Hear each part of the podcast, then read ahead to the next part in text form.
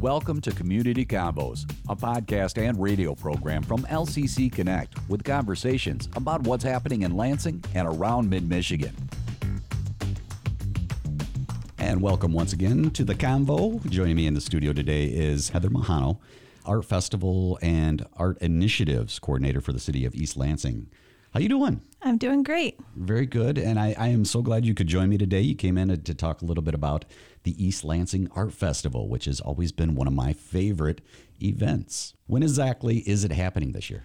It will be on May 20 and 21. May 20 and 21. So, how many years has it been going now? This is the 60th year of the festival. 60th year.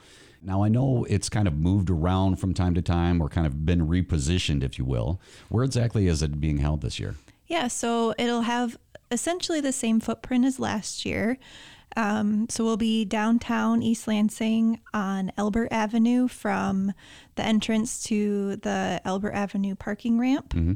And then all the way down to Bailey Street, and then up MAC a little bit, which is the connector kind of space between our festival and the MSU UAB Arts and Crafts Festival. Very cool. So, how many artists are you able to fit in that area? We'll have about 150 artists plus performances and demonstrations. Yeah, the performances are always fun to watch. We'll get to mm-hmm. that in just a little bit. What exactly have you got for the kids this year?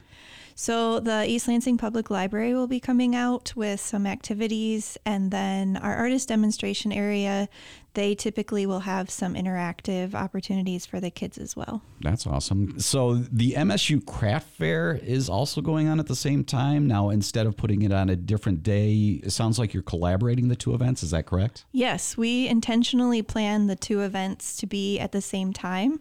So, MSU uh, University Board, they are the planners and organizers of the festival that's on campus. And then East Lansing is the planners and organizers of the East Lansing Art Festival.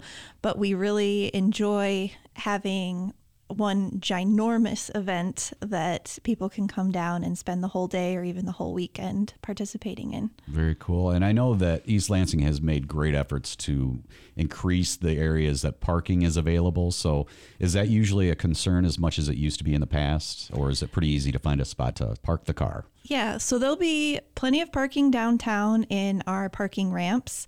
We also will have some specially designated accessible parking in the Bailey surface lot. So that's on the corner of Albert and Bailey. And then MSU is actually partnering with CATA to have a shuttle from the commuter lots to the um, Grand River site. So if you don't want to mess with what usually happens, the congestion on Abbott, uh, you can park in the commuter lot at MSU and you can can take the the, the shuttle on up. Mm-hmm. Yep, yep, very good.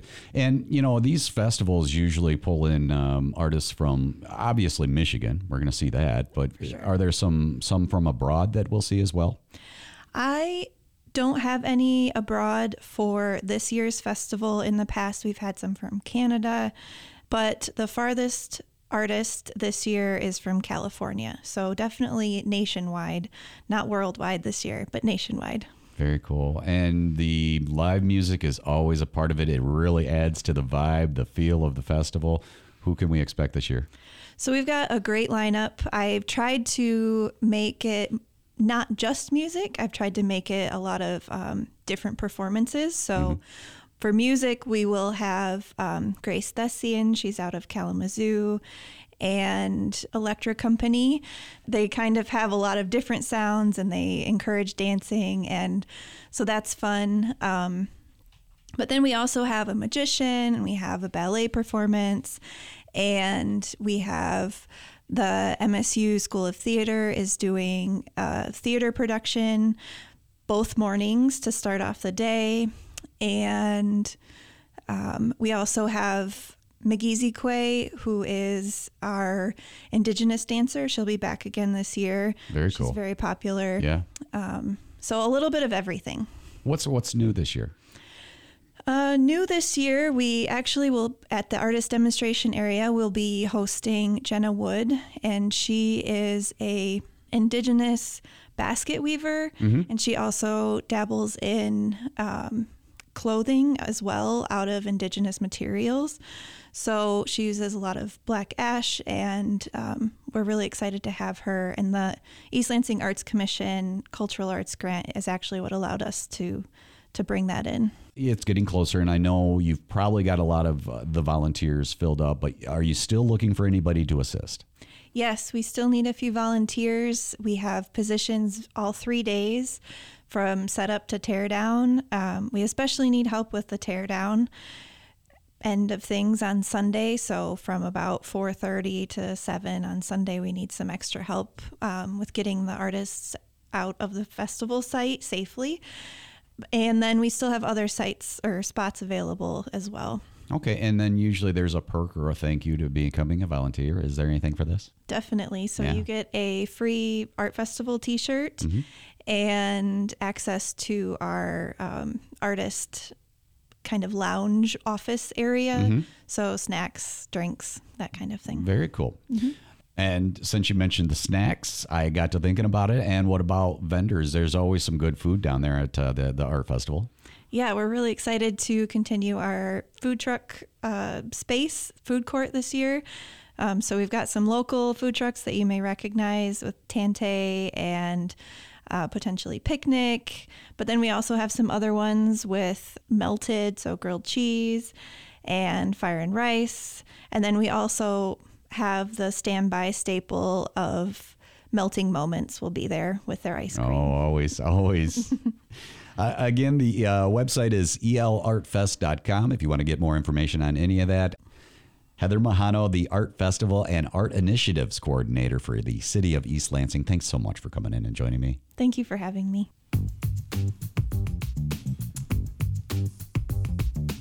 You've been listening to Community Convos, a program from LCC Connect with conversations about what's happening in our community. To listen to this episode on demand, visit us at lccconnect.org or find us on your favorite podcast platform. If you or someone you know would like to be a guest on Community Convos, email us lcc-connect at lcc.edu. And thanks for joining the Convo.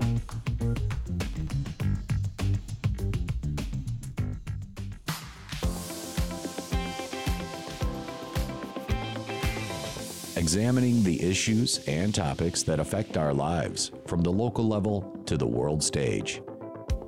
Listen to the programs of LCC Connect anytime at lccconnect.org. LCC Connect. Voices Vibes. Vision.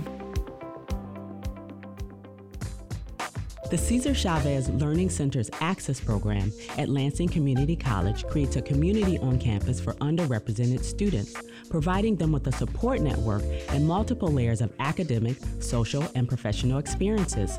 Access also incorporates workshops and resources that assist in educational and career advancement.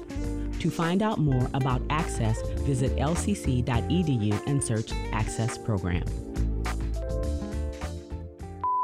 This is a public service announcement test from TakeMeFishing.org to determine if you need a fishing license and boat registration before heading out on the water. Let's begin. Are you a bear? Do you have a beak? Does your name rhyme with Ald Beagle? Do you dart in front of cars? Here's a tough one. Do you have plumage? Do you rub your body against things to mark them? Do you have webbed feet? No, I mean like a. Were you hatched? Do you have fur? I'm not talking back hair. Does your boat fly south for the winter with the other boats? Regardless of how you answer, you need to be licensed and registered because it helps local conservation efforts protect the very natural resources you enjoy boating and fishing in for generations to come. Do your part at takemefishing.org. Hi, I'm Melissa Kaplan, and I host a show called Galaxy Forum on LCC Connect. It's all about the creativity in our classrooms and on campus here at LCC and the connections we have with the community. You can catch Galaxy Forum here on LCC Connect or listen anytime at lccconnect.org. Lansing Community College welcomes transfer students. Transfer students may apply transfer credits towards their LCC degree, certificate, or transfer program. Learn more at lcc.edu slash you belong. LCC. Connect. Voices. Vibes. Vision. You're listening to LCC Alumni Stories, a show dedicated to highlighting the amazing alumni of Lansing Community College. I'm Steve Robinson, president of LCC, and on each episode, I have the awesome privilege of getting to know one of our many inspiring alums and hearing about their experiences at and since leaving LCC. The LCC alumni community is expansive and far reaching. They're an incredibly diverse group of people, representative of all walks of life, working in hundreds of industries across the country. LCC Alumni Stories shines a bright light on alumni who make positive contributions to their communities and showcases those who've overcome obstacles and barriers to achieve academic and personal success. These are their dynamic stories. My guest today is Rick Hamilton, a 1990 graduate of LCC who earned his associate's degree in aviation technology. He's currently the CEO of Blue Planet Software. Rick, it's great to have you on the show. Yeah, Steve, great. It's great to be here. Thanks for having me. Absolutely. Thank you so much. And, you know, before we talk about your time here at LCC, your degree and your field have taken you all over the world. Yeah. I would love to hear about what you do at Blue Planet and your background and experience in aviation. Tell me uh, what you're doing right now. Sure. Right now, uh, Blue Planet Software, we write uh, AI software for all the large carriers around the world. So think AT&T, uh, Comcast, all of those kind of network providers around the world. We, we, we write software for them that helps them automate their, their networks. Okay, and AI is artificial intelligence. artificial intelligence, right. So right, can you tell me a little bit about what this software does for these giant companies? Well, the best way to describe it, it can get a little bit geeky, I guess, is mm-hmm. you know they have very large networks that have a bunch of different domains and segments, and that that takes a lot of people to run, uh-huh. to configure them, to make sure they're running properly, capacity, throughput, route paths. So we we write software that gives them intelligent ways to manage that, so they can do it machine to machine instead of having people running those networks. Got it. So instead of having real humans doing switching or connecting these systems, you write software That's that right. helps these systems work together.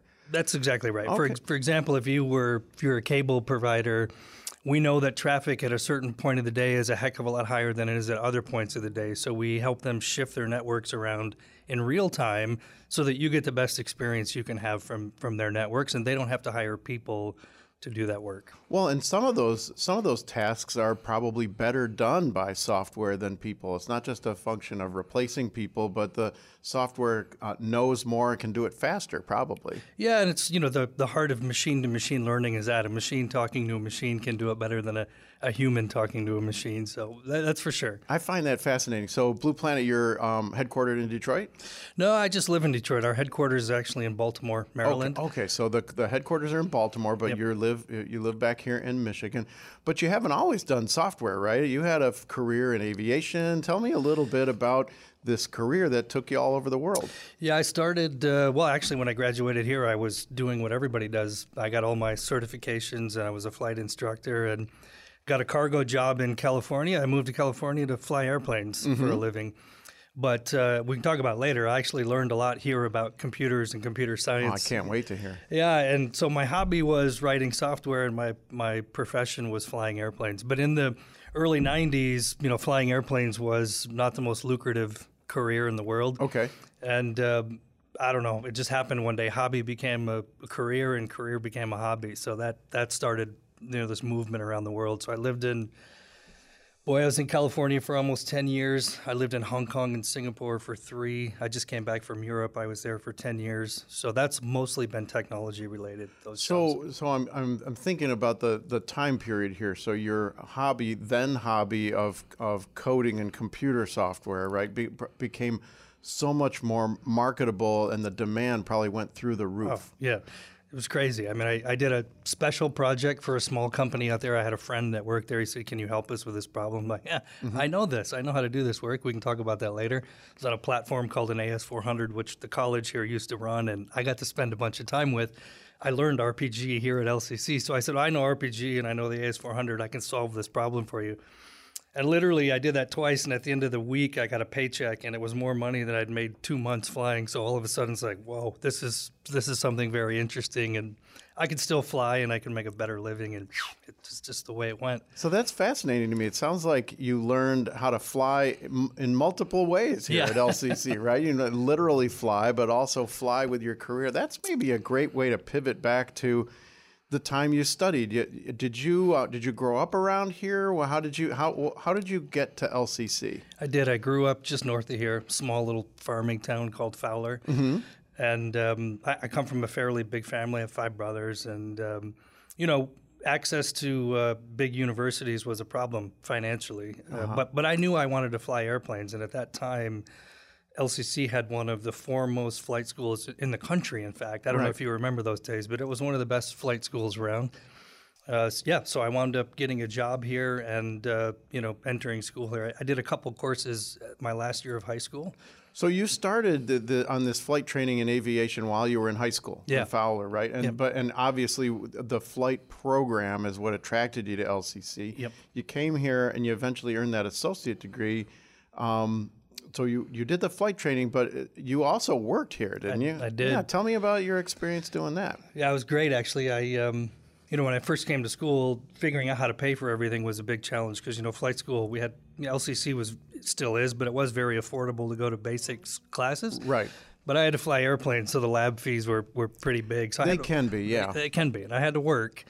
Uh, so as part of my student aid package, uh, the college offered me a job, and I worked over in uh, a building just across from here, business services. Right. Uh, 19 at the end of 89 i guess i was a mail guy so it was a great job because i was delivering mail all over the campus and i got to meet everybody it was uh, it was really a, really a great way to start So you worked in the mailroom. That is a, like an iconic Yeah. first job, That's a right? At- cliche thing, right? No, it's awesome. And, and so you worked in that. And I think that that building you're talking about, the one you uh, worked in, is no longer there. Yeah. Right. But it got you all over campus. And so did you work the entire time you were studying here? yeah i did i worked uh, i took mostly night classes out at the airport Right, because at that time, our listeners would remember in the in the 80s and the 90s, the flight program was at Capital City right. Airport, right? That's right. That's where we had that. So you were you were working here at the downtown campus, heading out to the airport to take classes. that's right that's right yep So, um, did you start flying right when you right when you graduated? I did. I, I I took a small internship with a school as Mm-hmm. a flight instructor, and two months later, I got offered a job in California. So packed up my little car and off to California I went. So So you were flying cargo and then also training pilots. yep, training pilots out of Burbank and uh, flew for a company called Ameriflight. Back back in those days. The cargo was canceled checks. You, you you probably remember checks. Everybody wrote checks, and, the, and the banks had to move them around physically. So I had a route that was just nothing but mail bags full of checks, and I would fly to four airports every day and back to Burbank, and that was a year year and a half of work for me. I never even thought about it. Of course, I know about checks, but it didn't occur to me that they had to get from bank to bank and place to place. So you literally were putting them in airplanes and flying them between Yep. banks. Yep. You leave one airport, two bags would go off. Get to that airport, two bags would come on. It was the same thing over and over. No kidding. Wow. So you did that in California, but it sounds like you got some other non aviation skills here at LCC that later came in handy out there in, in California about the dot com boom era, right, right? right. Tell me about that. What did you study having to do with computers here? Well, I didn't really study. It was part of the job. So I worked over in business services. Mm-hmm. I started in the mailroom, and there was another group over there that did office supplies. Okay. So we delivered paper and pens and everything to every department here on the campus. And the system that the school used to handle the ordering and all of that internally was all done on an AS400.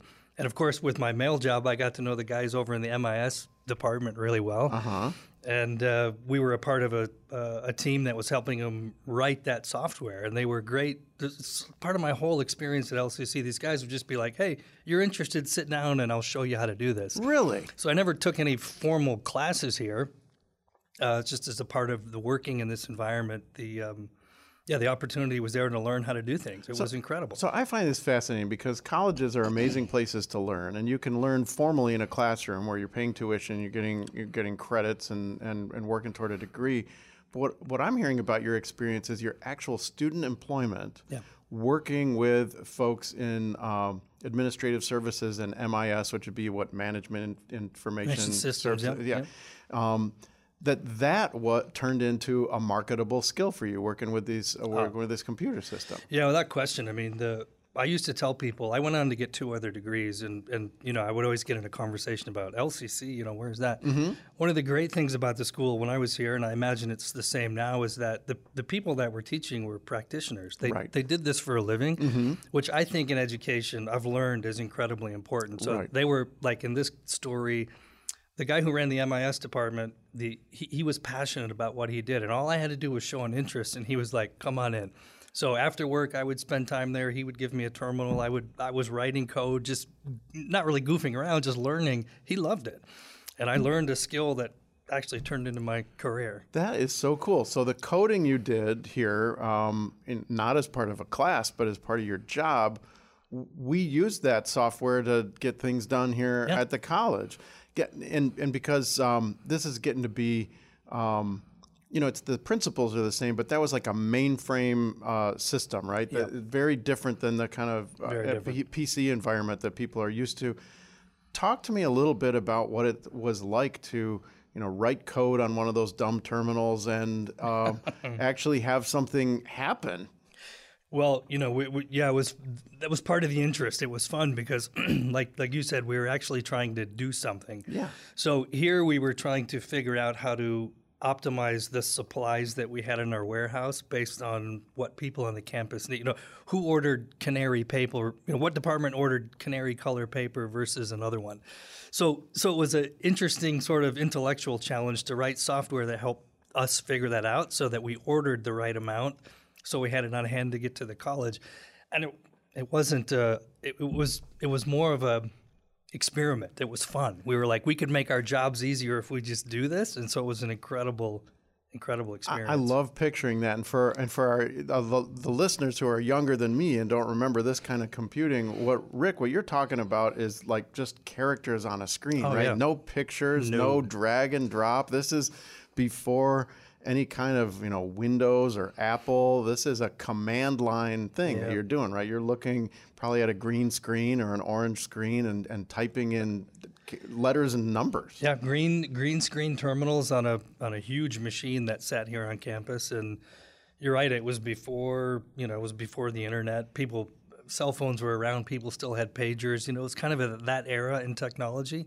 So super exciting, and um, you just a person my age at that time in my life wouldn't have had access to that kind of an environment to do something real Right. in a mainframe computer. And here it was just sort of like, come on in and do this. I mean, I found it to be, it, wa- it was amazing actually. That that is something that I think is different for community colleges in a in a very positive way. I mean, it, a, a student who is showing interest like that at a large, maybe research university, wouldn't have that person sit you in front of a terminal and say, "Hey, see if you can write some code to to track that canary paper." Right.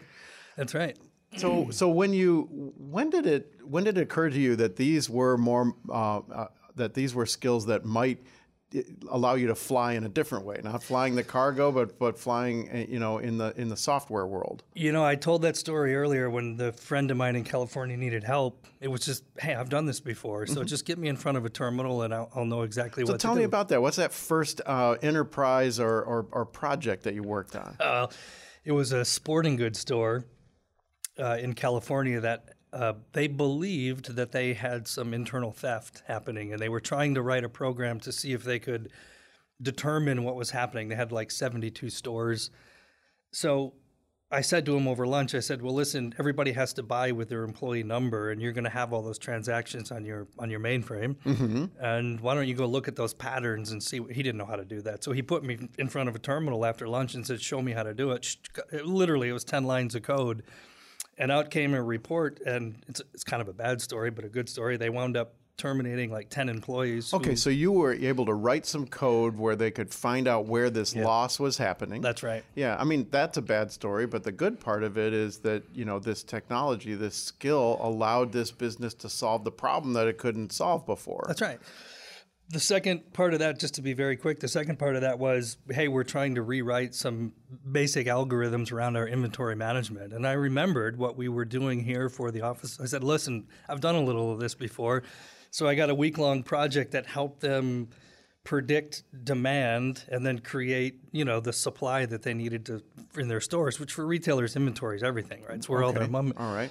But I had done it with pens and papers and all kinds of stuff here, paper clips here on campus. It was the same concept, and uh, just it was total luck, to tell you the truth. That that that opportunity presented itself, and I'd done a little bit of that here, and it just took off from there. Well, you say luck. I hear what you're saying, but you know, one of the things that you said earlier is that as you were working as a student employee, there were folks who had jobs here at LCC who recognized in you some curiosity, some initiative and drive to the point where they uh, kind of grabbed you and said, "Hey, work on this." Yeah. Um, that's one of the things I love about Institute. And by the way, stuff like that happens still at LCC. Not everybody who uh, is a teacher or imparts knowledge is necessarily a faculty member in the classroom. That's one of the things I love about our college. We've got great people who do all kinds of teaching. And what I'm hearing you say is there's this sort of informal curriculum or Oh, yeah. something going on where you where you learned a lot just by being here. There's no question. I mean, we had um, just a couple of names from the past. The Yeah. guy, the guy who ran the flight schools, he, he was the chief pilot. His name was Tom Crashen. Okay. I'll never forget Tom. He he he was just a real human being. And the first, you know, when you're when you're new in that environment, you go out to the airport and there's airplanes everywhere. Right. Super welcoming guy, and he was just a role model. And then I come down here and I work in business services, and I get to meet, of course, the folks in the MIS department. But but your predecessor, probably of two or three cycles, Abel Sykes Jr. Mm-hmm. Yes, was Dr. the- Sykes, sure. and I was in his office uh, every day, and he would say hello, and quite often he would, "What's going on? How, you know, what what's happening over there?" So he was it was just informal conversations, which I think shape probably helped shape my character more than I really recognize then, but I certainly do now. So it's yeah, you you you have faculty that's great. You have administration people that you can you just have access to them in a smaller environment like LCC, and it's uh, it's life changing. I mean, it was really important for me. I, I love hearing that. And by the way, I have heard so many stories about Dr. Sykes, and you know he has passed, uh, Yep. and and his tenure here as president is getting to be a long time ago.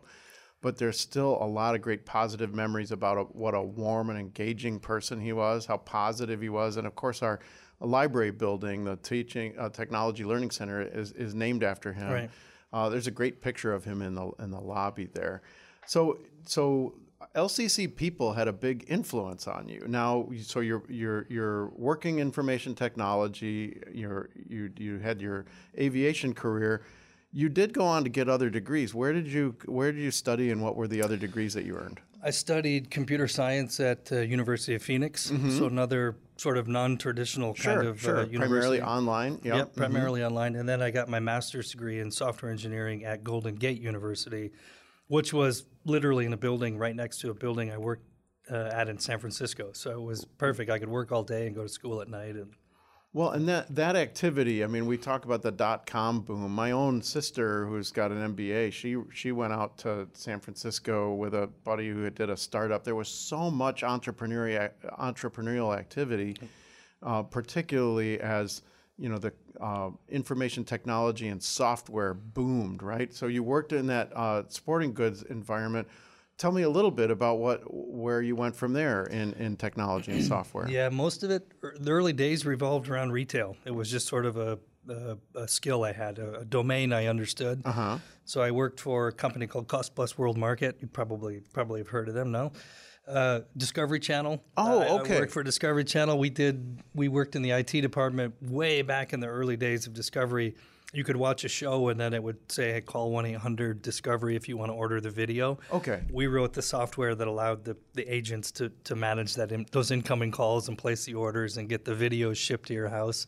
Okay. Um, yeah, so that's really kind of that, that's how it started. It just sort of grew from there. The I, I took my first executive role uh, for Louis Vuitton out of Paris. They have a big division. They had a big division here in the U.S., which eventually we moved to Hong Kong. Okay. That started all my international travels. So I was their CIO, Chief Information Officer. Um, And Yeah. so you did that in Hong Kong. Did that in Hong Kong. Okay, and that was and that's that is fashion apparel industry, right? But you or, or probably a bigger brand than that, right? Yeah, they have about, they have about 100 um, Tag Heuer watches to Dom Perignon and just about everything in between. So, so a huge international enterprise, and you're chief information officer for them uh, uh, in Asia. Yep. And then you worked in Europe as well. I worked in Europe after I after I uh, had come back from Asia. I went to work for a company called Cisco Systems, a huge networking. Uh, The sister I mentioned worked for Cisco Oh, as well. yeah, definitely. big big company. Uh-huh. Uh, and I was running uh, services for them, so professional services, which were generally customers using our technology. We help them get the most out of it. It's the best way to describe it. Mm-hmm. And they had a pretty big business in Europe, and the president of that group was retiring, so I got a chance to take my family overseas. It was supposed to be a two-year assignment. It turned into seven years, and my kids wound up going to school. You know, they were sixth grade, I think, when we moved, the, the youngest one. So they went right up through university uh, in Europe. Really? Yeah. Right, so where were you living? What part of Europe? Uh, we lived in Brussels. Okay, Yep. in Belgium. All right. Belgium, yep. And and then uh, the is it the Blue uh, Planet uh, opportunity that brought you back to the states? No, I came. I was still with Cisco. They repatriated me back to the states, and then uh, I met the CEO of a company called Ciena, which is the parent company of Blue Planet.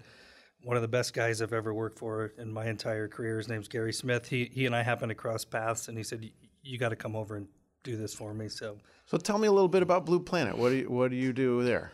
well, it's a it's a small smallish company. We're just about 160 million in revenue. Um, we write software for these large carriers around the world, and, and I run everything from sales to, to R and D.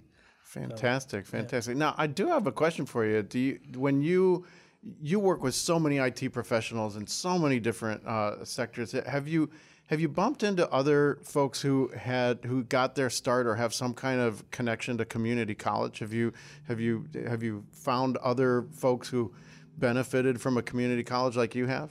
Yeah, a handful. Actually, a few that actually came through LCC. Believe it or not, I was at a conference in Las Vegas.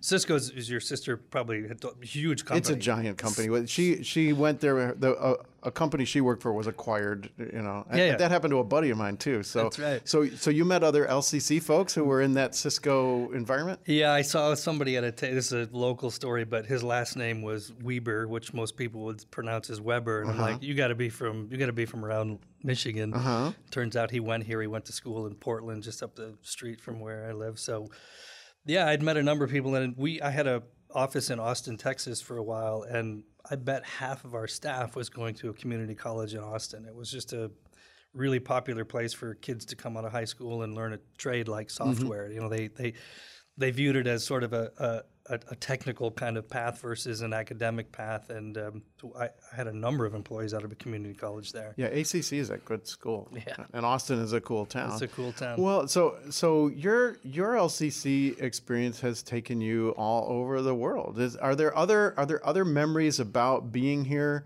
uh, that you'd like to share? I know um, as a as a student employee. Uh, one of the perks was actually having a place to park, right? yeah.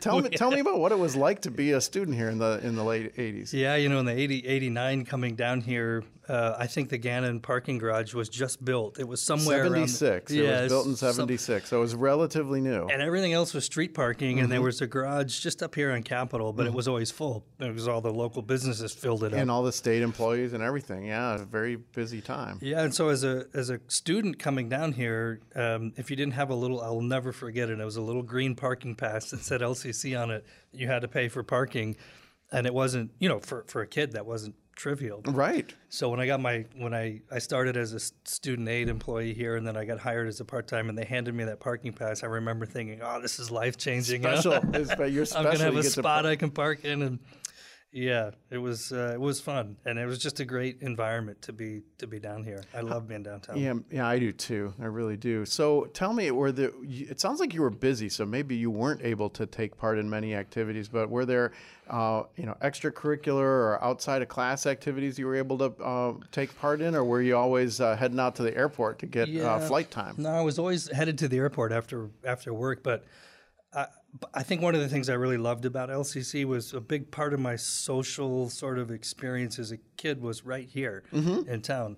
Uh, we talked about Dr. Sykes, I mean, he and I used to wind up in the gym together. Run. There was a there was this tiny lap in this gym, uh-huh. uh, and we wound up there before I'd go out to the campus. We just worked out on the same days. So I don't know. I just had a great. There were so many people here that I knew that this was sort of my social world. Working was out in the campus. Like Uh-huh. I was I was out all the time. So yeah, night nighttime was school and daytime was here, going to lunch with people and hanging out with people on campus. It was it's something I'll never forget. It was a fantastic experience. And coming from Fowler, Lansing's sort of the big city. It was. Yeah, Yeah, definitely. exactly. it was. And then and then the world got a lot bigger for you, right? I mean, when you talk about all the places you've lived, all the experiences you've had, uh, LCC's taken you a lot of different places. Yeah, I'm I'm super proud of uh, what I accomplished here because it was more than you know I got a two year degree in aviation flight technology, but um, you know I, at that time I knew all the board members of the school because I delivered their board packets. You know this was before email, Yeah. so I would have coffee with them in their house when I would deliver their packets. So back then it it didn't dawn on me, but the kind of exposure that I had was something that was really really special. And as I lived in different places around the world, like you said, a small little farming community to the big city of Lansing, and then I'm in Hong Kong and Sydney, Australia, and London. I felt like I was ready for that. Like it was, uh, I was confident when I left here. That's probably the most important thing because people treated me like I mattered, and uh, that was super important. Well, you did matter, and you still do, and and it's it's really inspiring to hear about the things that you learned as a student employee. I mean, the, the, what you learned in your degree was important, but one of my big takeaways from our conversation is just by uh, working with folks who took an interest in you and were uh, confident in your ability to solve problems that those were the skills that were that led you to your further degrees and and and landed you in the corner office CEO uh, role uh, for for a big tech firm. That's fantastic. Yeah. Well, I, Rick, I've really enjoyed our conversation. Thank you so much for coming on the show, and all the best in your future endeavors, wherever um, your skills take you flying in the future. I appreciate that. Thanks for having me. It's been fun. Yeah. LCC Alumni Stories is recorded, engineered, and produced by me, Steve Robinson, on LCC's downtown campus. The soundtrack, Who Told You, is licensed through De Wolfe Music and was performed by Ian McCanty.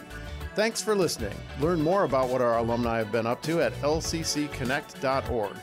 And if you're an LCC alum and want to share your story, send me an email at steve.robinson at lcc.edu. Until next time, keep learning. This is LCC Connect on WLNZ 89.7 FM.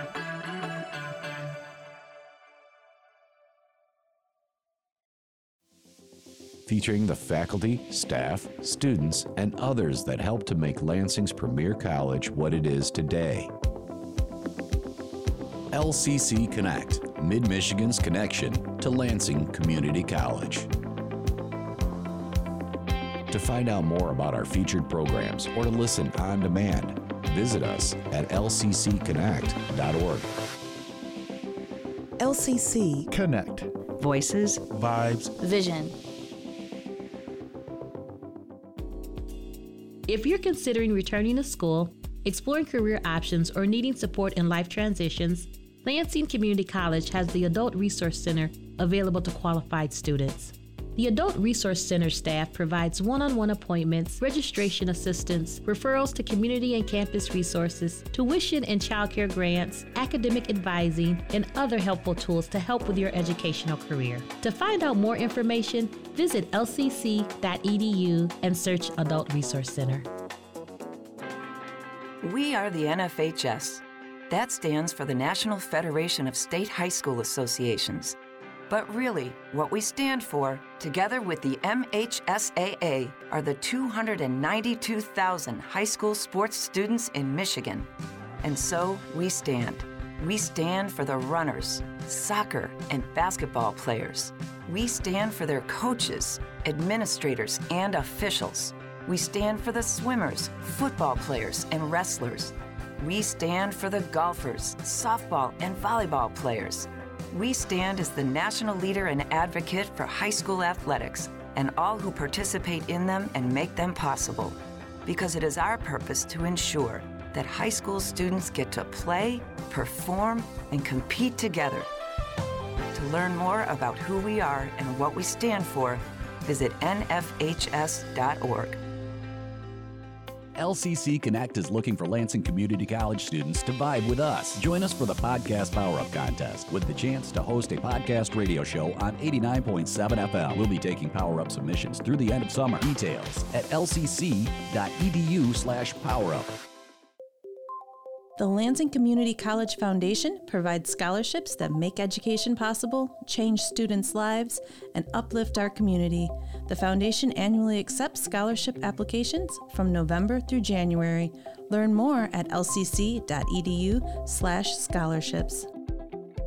LCC. Connect. Voices. Vibes. Vision.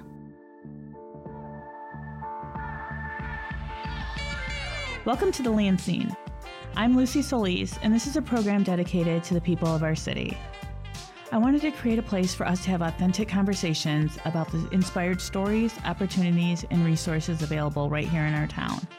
As someone who has spent a portion of my life in poverty, I was able to change my trajectory through the help and the resources available right here in our community.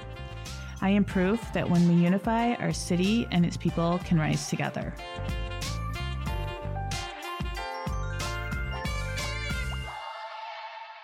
Well, welcome to the Lan-Scene. I'm Lucy, and today in the studio we have Mike McKissick from the Mikey 23 Foundation. Welcome. Thank you. Thank you for having me. So, tell me a little bit about yourself and your background. Well, my name is Michael McKissick, as I said. Um, I'm from the Lansing area, born and raised.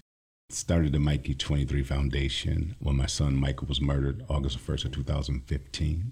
And so, what we tried to do with um, our foundation is try to teach our youth um, how to communicate um, not just uh, with the hammer. Even though our motto is um, instead of picking up a gun to commit gun violence, pick up a hammer and build up your community. And so we started a foundation named after my son Michael. His, he was named after me, Michael, but we called him Mikey, and he was 23 when he when he was murdered. So that's why it's called the Mikey 23 Foundation. Wow, that's really powerful. Hmm. So tell me a little bit. You mentioned the hammer. Um, tell me a little bit about that. So I'm a contractor for the city of Lansing, uh-huh. and um, what I basically do is I I have a family construction company which is called McKissick Construction, mm-hmm. and my son Michael was working for the family construction company. He was very good at his hands, and so we decided we decided to start training our youth, um, not just our youth but adults too, because we got an apprentice program too with 18 and over, and then we have a, a youth program from nine to 16. Oh, that's wonderful. And so we we teach them how to install windows, doors, um, siding, um, culture stone, concrete work, decks, uh, hanging cabinets, flooring, painting, and also we teach them the electrical, plumbing, and HVAC. So they get their hands, they get to touch every part of the aspects of a house and what it's like to remodel a house and how to build a house also. Wow, so I actually have had the opportunity to see one of the houses um, that you were working on, and I've seen the kids. So how does one? How do you, how do you connect with the youth? How do you get them involved? So when we started, so we started the, the youth program years ago. Mm-hmm. And one of the things I've noticed about our youth, because even in my neighborhood, because I stay on the south side of Lansing, mm-hmm. one of the things I've noticed that um, I come from an era that it takes a village to raise a child. I come from that era. Literally, I seen and and lived when neighbors seen me doing something I wasn't supposed to be doing. They put me in my place. My parents got home. They did the same thing.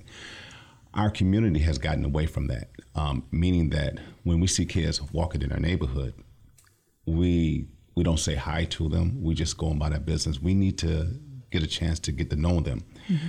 And so these kids come from when I started the Mikey 23 Foundation Youth Program.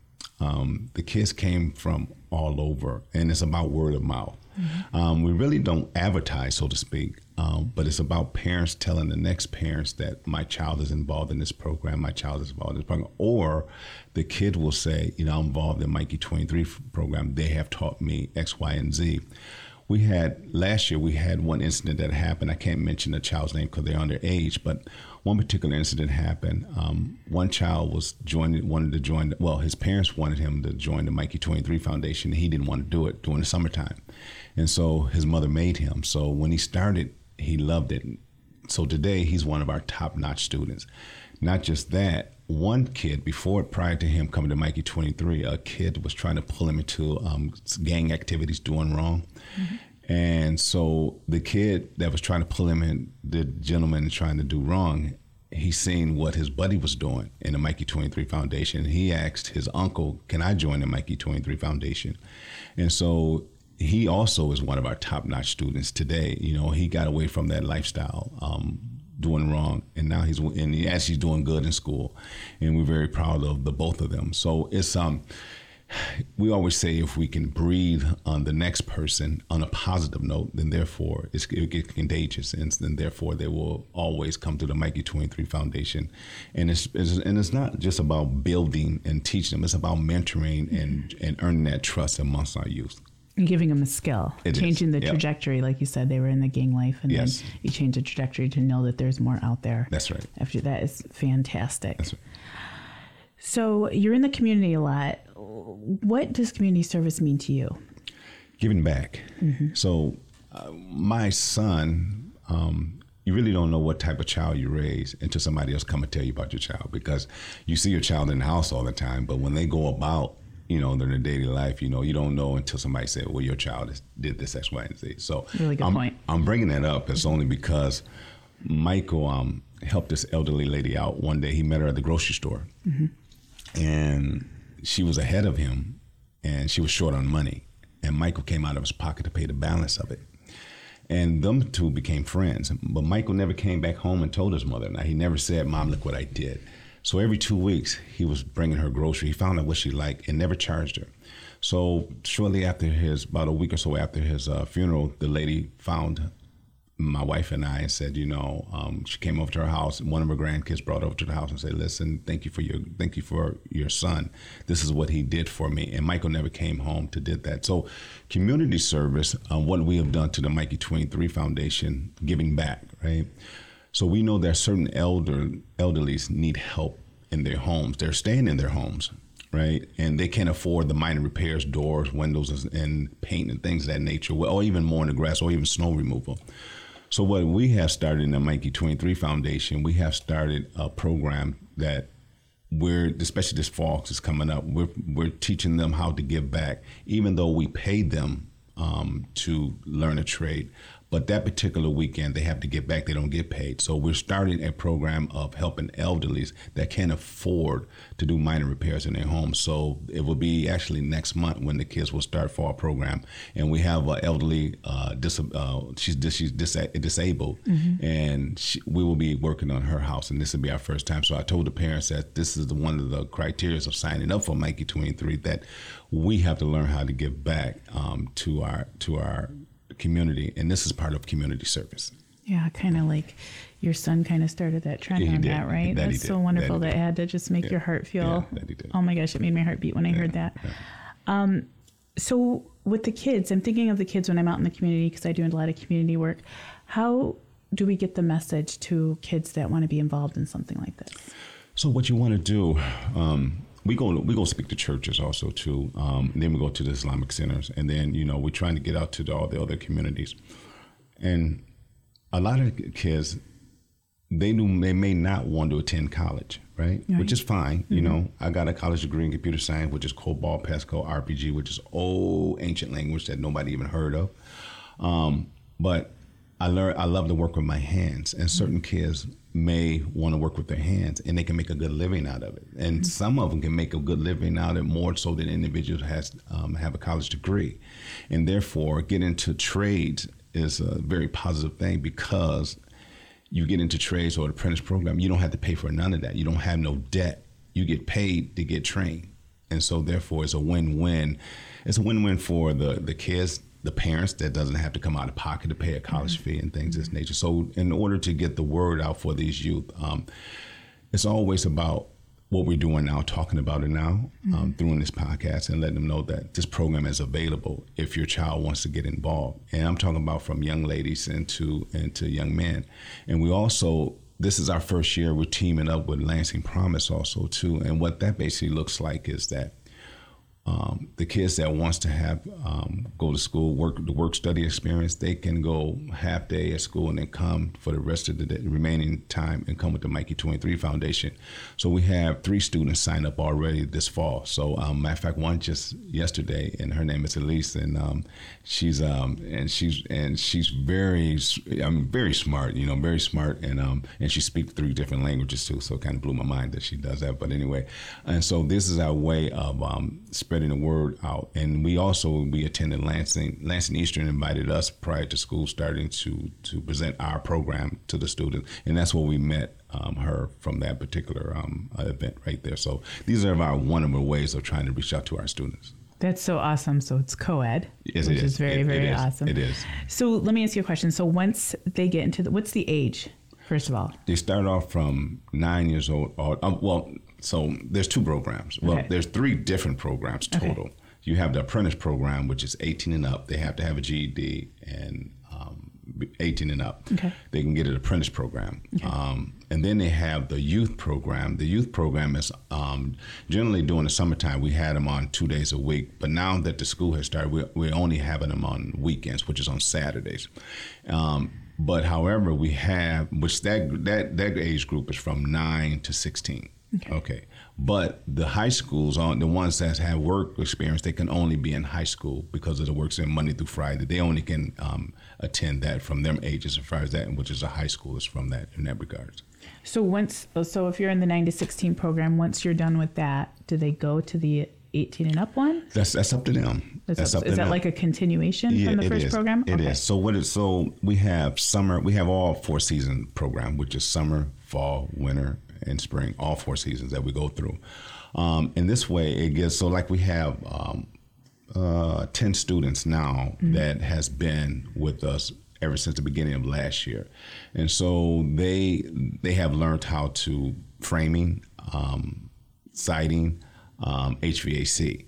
Now we're in the process of learning them, uh, teaching them um, electrical and plumbing, and so the new the new students that will come in will start from the beginning because we have to learn safety, right? Because the most important thing in construction is safety. So we teach them the safety parts of, of construction, and then the next aspect is um, how to run power tools, right?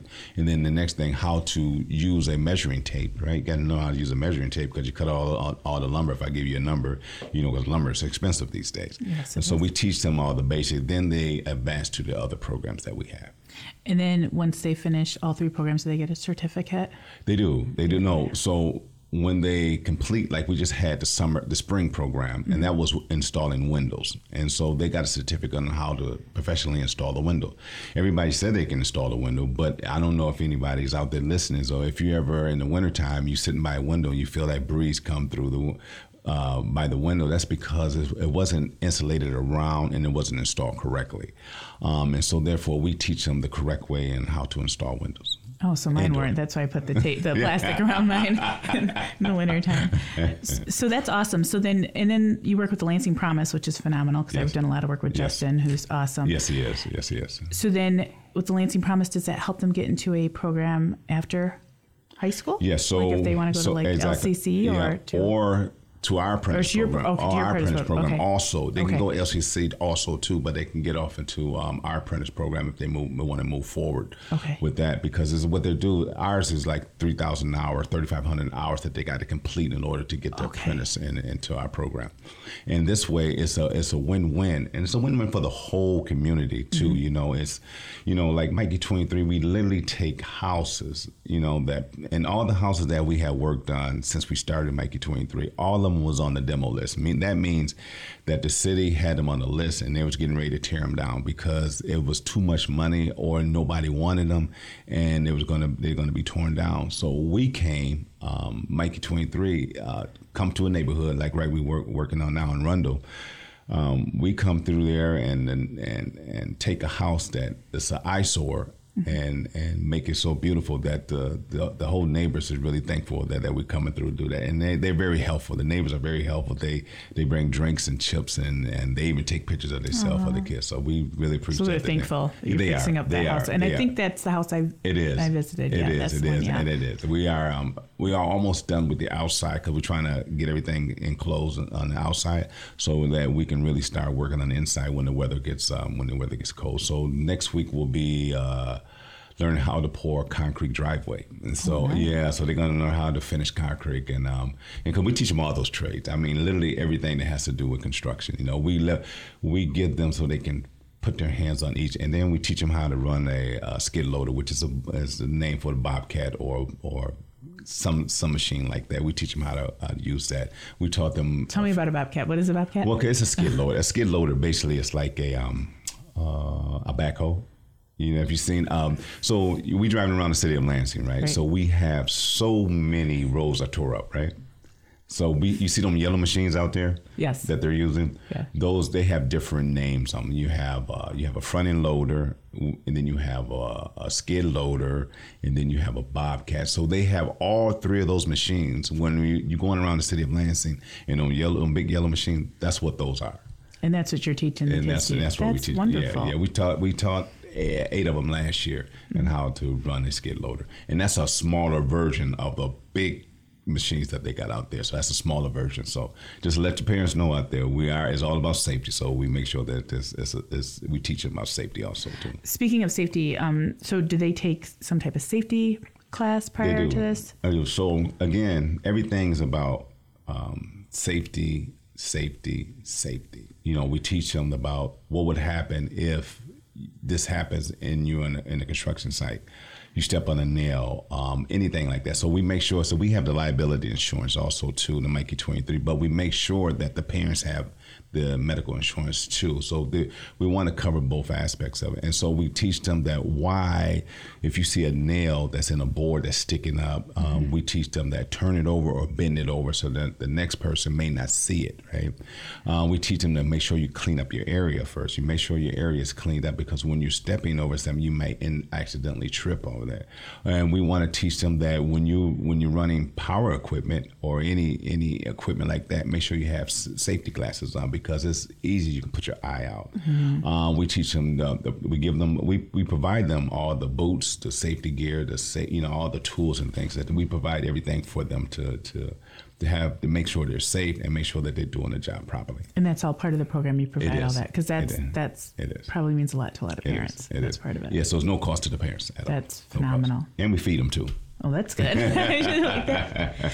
So, if the community wanted to support the Mikey Twenty Three Foundation, how would they do that? A lot of a lot of parents and a lot of community people ask that question, Mm-hmm. and um, it ain't necessarily monetary to bring money. It, sometimes it can be bringing lunch. All right, um, some people bring cookies and sweets and things of that nature. Um, you can, you know, certain things. If you think a child needs, um, if you want to just say, "Well, I want to go to." A place to buy them some boots or buy some gloves or buy a hat or buy a jacket and and things like that. You don't necessarily have to say, well, I'm going to give you money to go purchase these items. You can go get them yourself. Um, so, but if you want to do monetary, you know, it's real simple. Um, you can log on to Mikey23foundation.org and you can donate from that. And we, we are a 501 and we're tax exempt so that you can have that written off on your taxes if, if someone chooses to want to do it that way. Or you can, and you, or you can just volunteer, right? You can come in, parents can come, or, or anyone can just come and volunteer. Okay.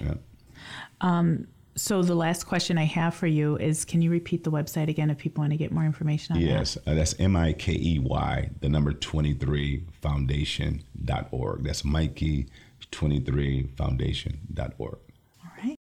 Well, thank you so much for joining us today and sharing this information on your foundation. We really, really appreciate all you do for the community. Seriously, it's it's so wonderful Well, to see thank the you. kids. I've personally seen them, and I can't thank you enough for being a part of Lansing. All right, thank you for having me.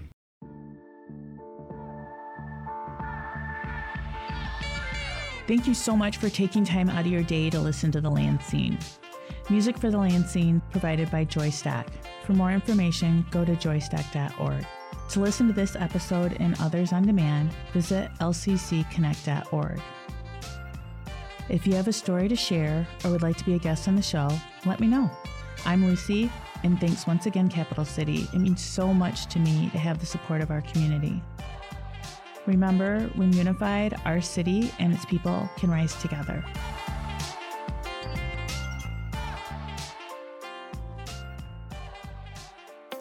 This has been a presentation of LCC Connect, a weekly program that features the voices, vibes, and vision of Lansing Community College. All shows featured on LCC Connect are recorded at the WLNZ studio, located on LCC's downtown campus. Each program is podcast based and can be heard anytime at lccconnect.org. If you or someone you know would like to be a guest on one of our shows, connect with us by emailing lcc-connect at lcc.edu.